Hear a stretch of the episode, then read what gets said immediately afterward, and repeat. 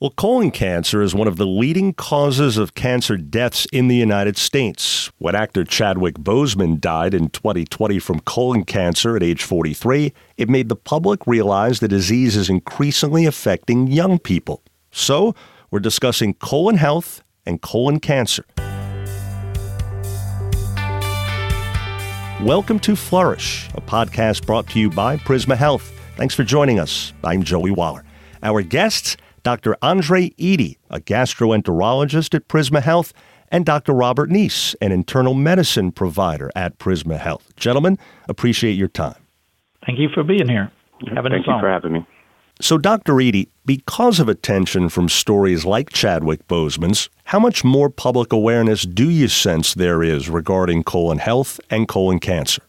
I think it's been very helpful to provide more public awareness, and I also think that it's our responsibility to know just how important colon cancer is. So, the second most common cause of cancer in both male and female, third leading overall, and I think many individuals may not be aware of that, and that awareness has helped. It's also important to realize that we're seeing colon cancer at a younger age, and it tends to be even more aggressive at younger ages as well. And so that's changed the way we think about colon cancer and change the way that we think about screening. So it is always helpful when there is media attention to such an important cause.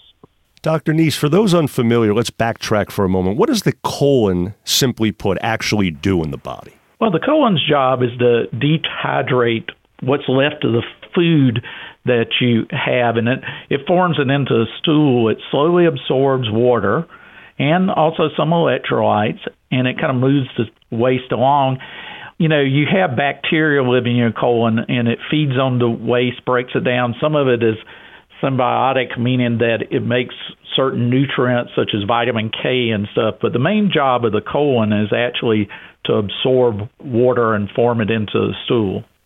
So, Dr. Eaddy, generally speaking, whether it be diet or other factors, what are the things either pro or con that affect colon health in most people?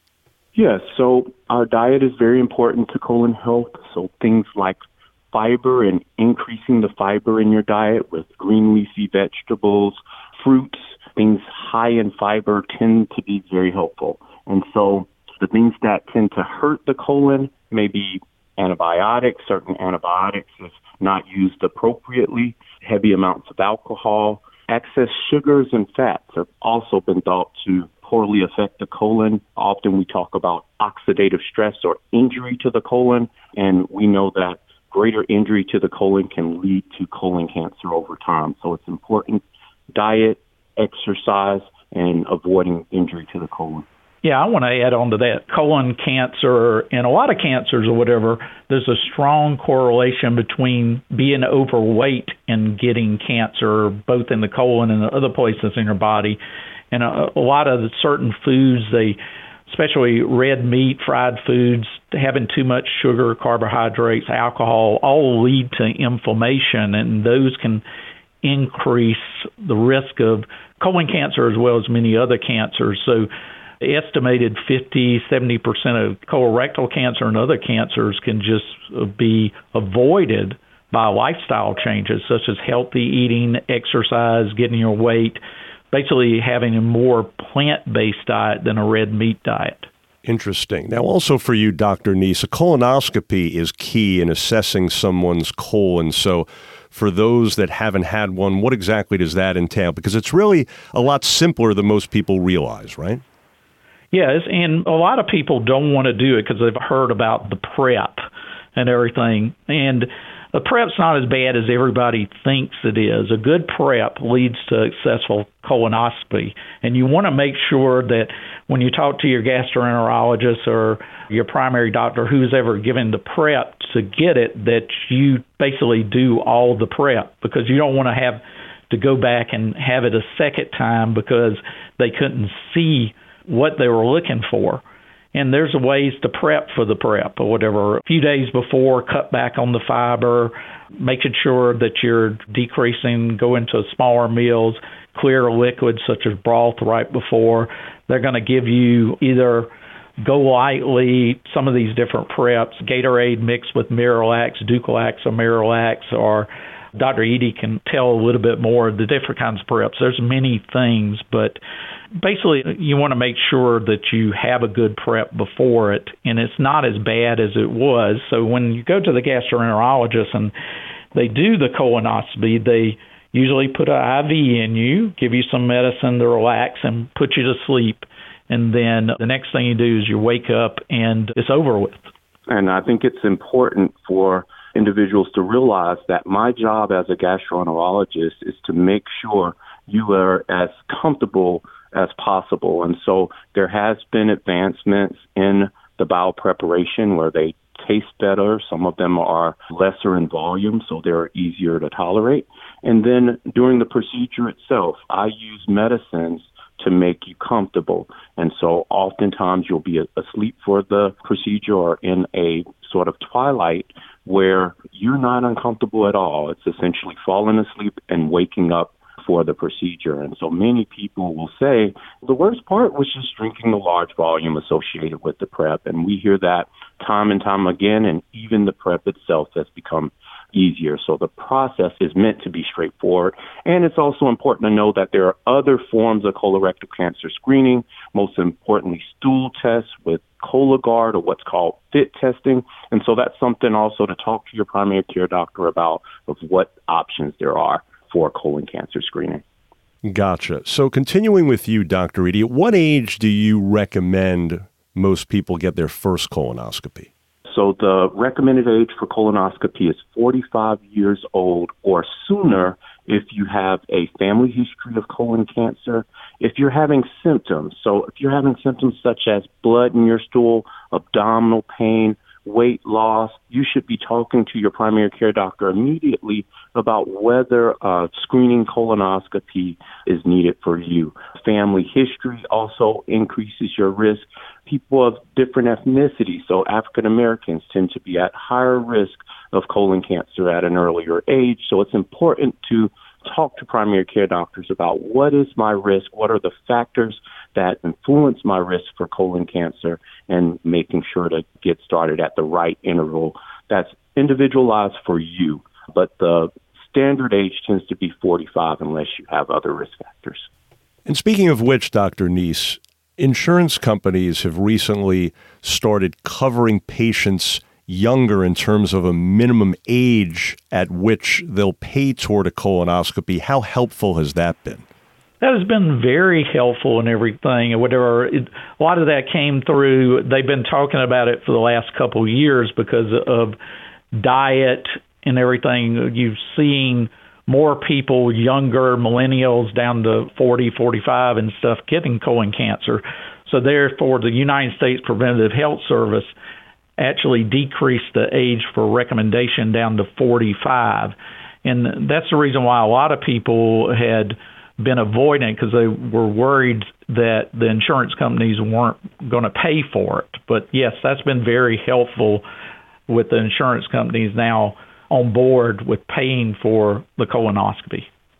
We're also really glad that insurance companies are covering colonoscopies at this younger age because what we've noticed is that underserved populations, minorities, particularly African Americans, often are not being screened at the same level as the general population, and they tend to be affected at a greater extent and even earlier with colon cancer. And so hopefully we're able to increase awareness in this population and also provide access to care, which is really important. And I think that's one of the strategies of Prisma is to provide access to these populations that were previously underserved.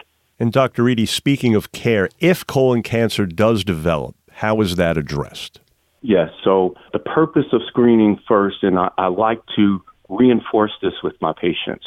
When we do a colonoscopy to look for cancer, we're not just looking for cancer, we're also looking for polyps that prevent cancer. So we want to remove those polyps before they become a problem. And it's the same with the stool test. The stool tests are to identify large polyps or cancer at an early stage so that we may do something about it. And sometimes we're able to do that during your procedure, removing the polyp, and for you, it's no different than a standard colonoscopy. But when we do find colon cancer, then often there are additional steps that need to be taken to remove that cancer. First, we have to figure out in what areas it's involving of the colon to make sure it hasn't left the colon and gone to other areas.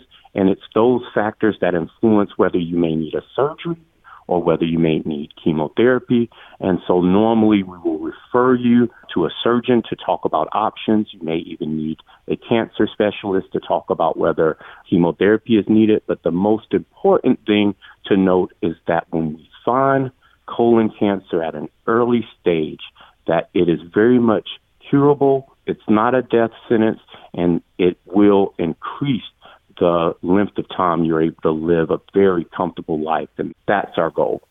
And Dr. Kneece, following up on that, when we talk about early prevention here, when we're discussing colon and things involving rectal issues, I mean, we all know most people don't want to discuss these things. Often people are uncomfortable, they're embarrassed. But I guess the message you two want to get across is that early intervention and prevention can literally save your life because if this gets out of hand by putting it off, ignoring it, that type of thing, it really can become life threatening, right?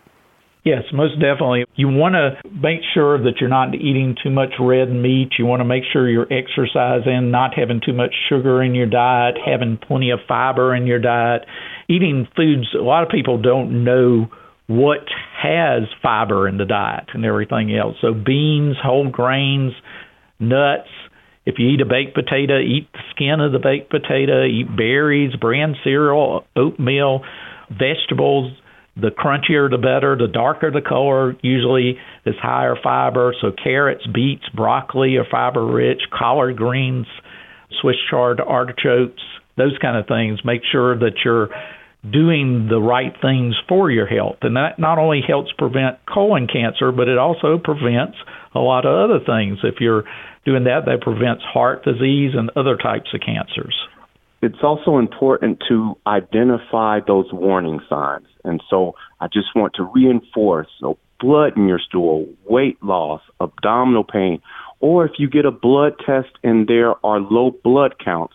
So we know that women can be at greater risk of overlooking the warning signs of colon cancer because they may have more frequent blood in their stool after giving birth to children. They may be anemic after having menstrual cycles. So sometimes those keys of warning signs may be overlooked. So it's even more important to be diligent about looking for those warning signs to know whether to talk to your primary care physician about screening. Yeah, get your normal regular physical every year, and if you have unexplained fatigue, shortness of breath, bloating, unexplained weight loss, loss of appetite, and diarrhea alternating with constipation, unexplained sizes of the stool, whatever, where the stool's getting smaller. In other words, get regular checkups, and if something's abnormal, go see your doctor. Yeah, I'm glad you both mentioned there some of the specific things people can look for that they shouldn't ignore that I was referring to in general. Great information, folks. We hope you now know better what colon health and colon cancer, looking for the signs of trouble and how to prevent it. We hope you now better understand what that's all about. Doctors Andre Eaddy and Robert Kneece, thanks so much again. Thanks Thank for having for me. And for more information, please visit prismahealth.org forward slash flourish. If you found this podcast helpful, please do share it on your social media. And thanks again for listening to Flourish, a podcast brought to you by Prisma Health, hoping your health is good health. I'm Joey Waller.